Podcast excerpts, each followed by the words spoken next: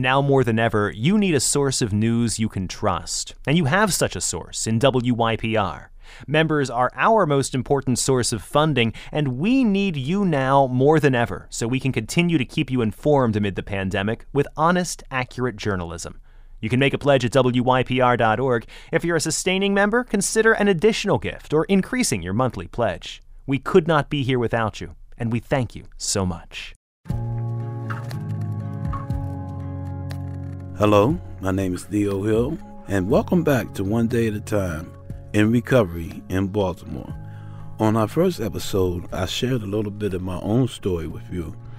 And if you haven't heard that episode, I invite you to listen back and you can hear me talk about the details of my life and my path.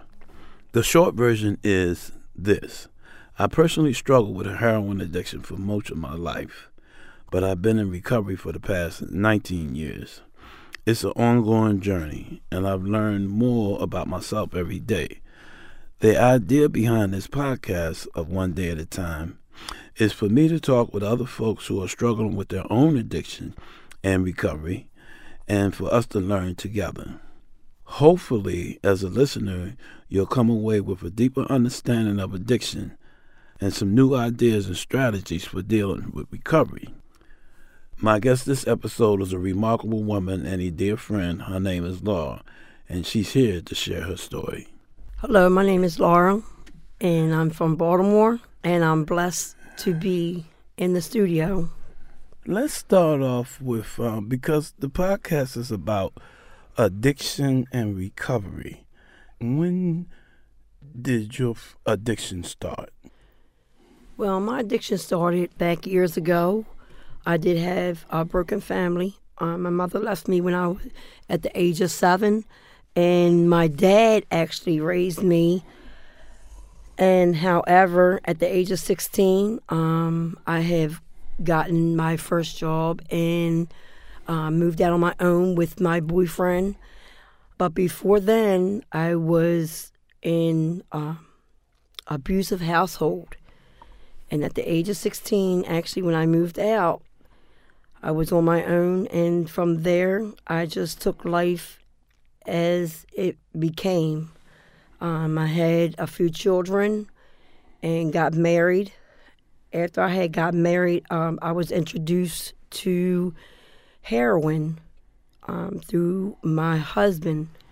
I did heroin for a couple years, and I was eventually introduced to crack cocaine, which took my life where I never thought I would go. What were some of the consequences of your using? The consequences of my using were a lot of things that I have lost. I had a nursing career, which I enjoyed taking care of people. Lost my nursing license.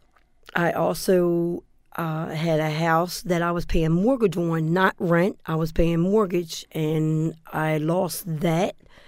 I came about to tell my dad the lifestyle that I was living, and he technically disowned me. I didn't have no relationship with my dad, any of my family. My children that I had, I technically lost the relationship that I had with them. What about employment? I just started jumping from job to job, just trying to make ends meet. And also, while I was trying to make ends meet, I was also trying to supply the drugs for my addiction. And there was no way of keeping a job, so there was no actual way of keeping money in my pocket. There was ways of finding ways and means to make the money to supply the drugs that I was using. I was in and out of treatment several times. Actually, it took me 5 times to get where I am today as of 12 years of recovery. I was in and out of jails, institutions. I was spiritually deaf. And that's lead me to my next question. How about your spiritual life? Was there any spiritual life while you were in active addiction? My spiritual life and active addiction, I didn't really have a relationship with the God of my understanding. I did go to church when I was a little girl.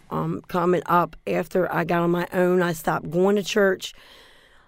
And I never really had a relationship with a God. I always knew there was a God, but I never had a relationship with God the way that I do now.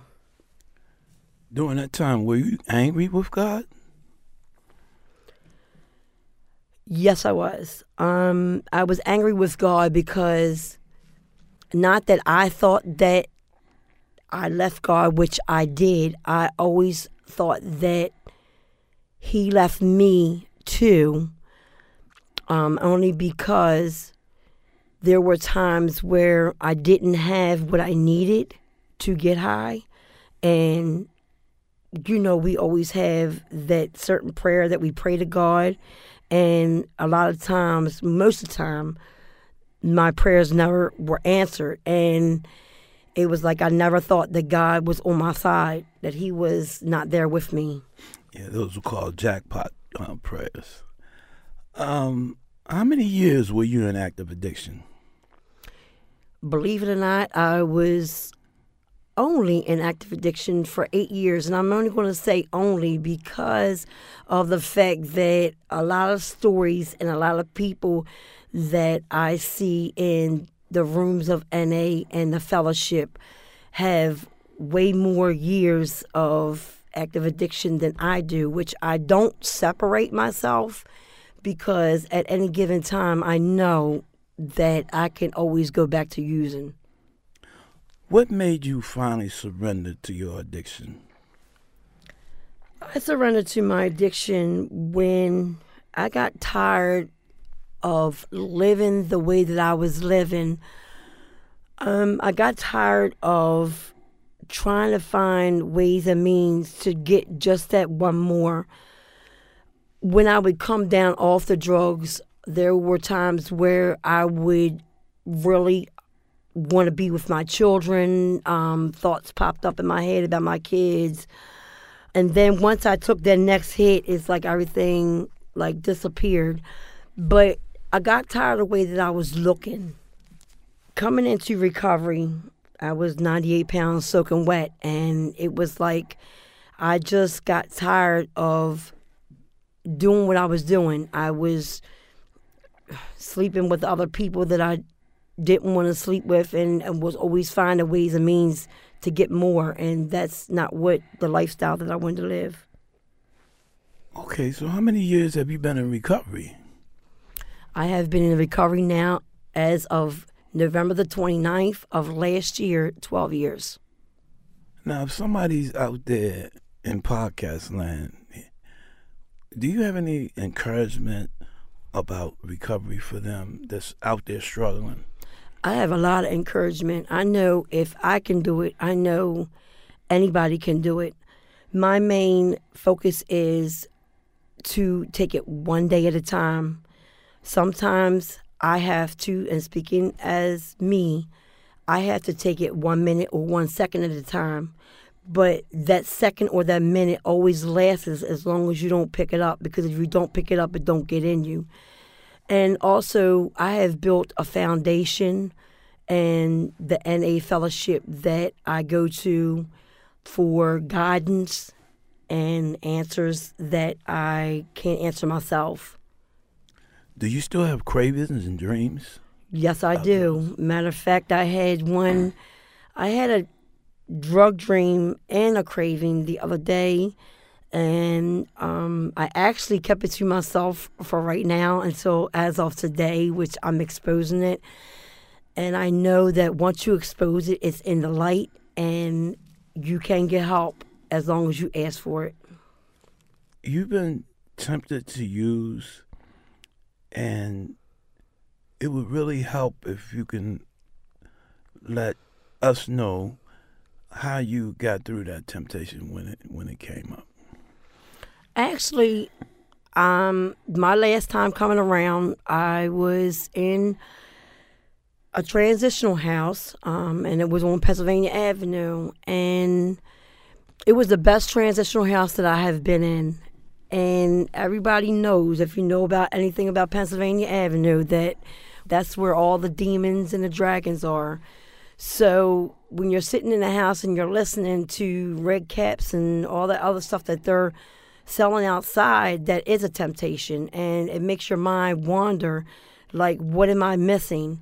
And I just had to focus on something positive instead of focusing on the negative. And that's what I had to do to get myself a little bit stronger, to where I could go outside and I can walk the streets and I can go to the store and do what I have to do on a daily basis.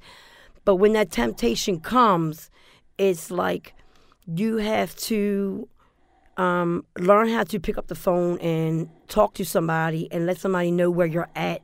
And also, before you do that, you have to always realize that no matter who has your back, God has your back. And as long as you can pray and say the serenity prayer, it can get you further into life. What is your life like today? Explain some of the things today that helps you stay clean and sober. Well, actually, my daily life today it consists of my grandkids, and it consists of working. One of the things that I have gained when I came into recovery was my license. It's one thing that to really want something, but it's a great feeling to know that you can get in a car, in your own car, you can turn your own key, and you can go on about your business in your own vehicle and know that you're legit. So I gained my license. I gained my children's respect back. I've gained grandchildren in the meantime. And I have a job which I go to work every day. I get I can't say a weekly paycheck because I get paid every 2 weeks, but I get that money. And when I get that money, I know what I have to do with it. I know I have to pay bills. I know I have to do the things that I have to do to survive and be a productive member of society. And I know no matter what that I can always say that I will never use again. How does it feel to tell your story?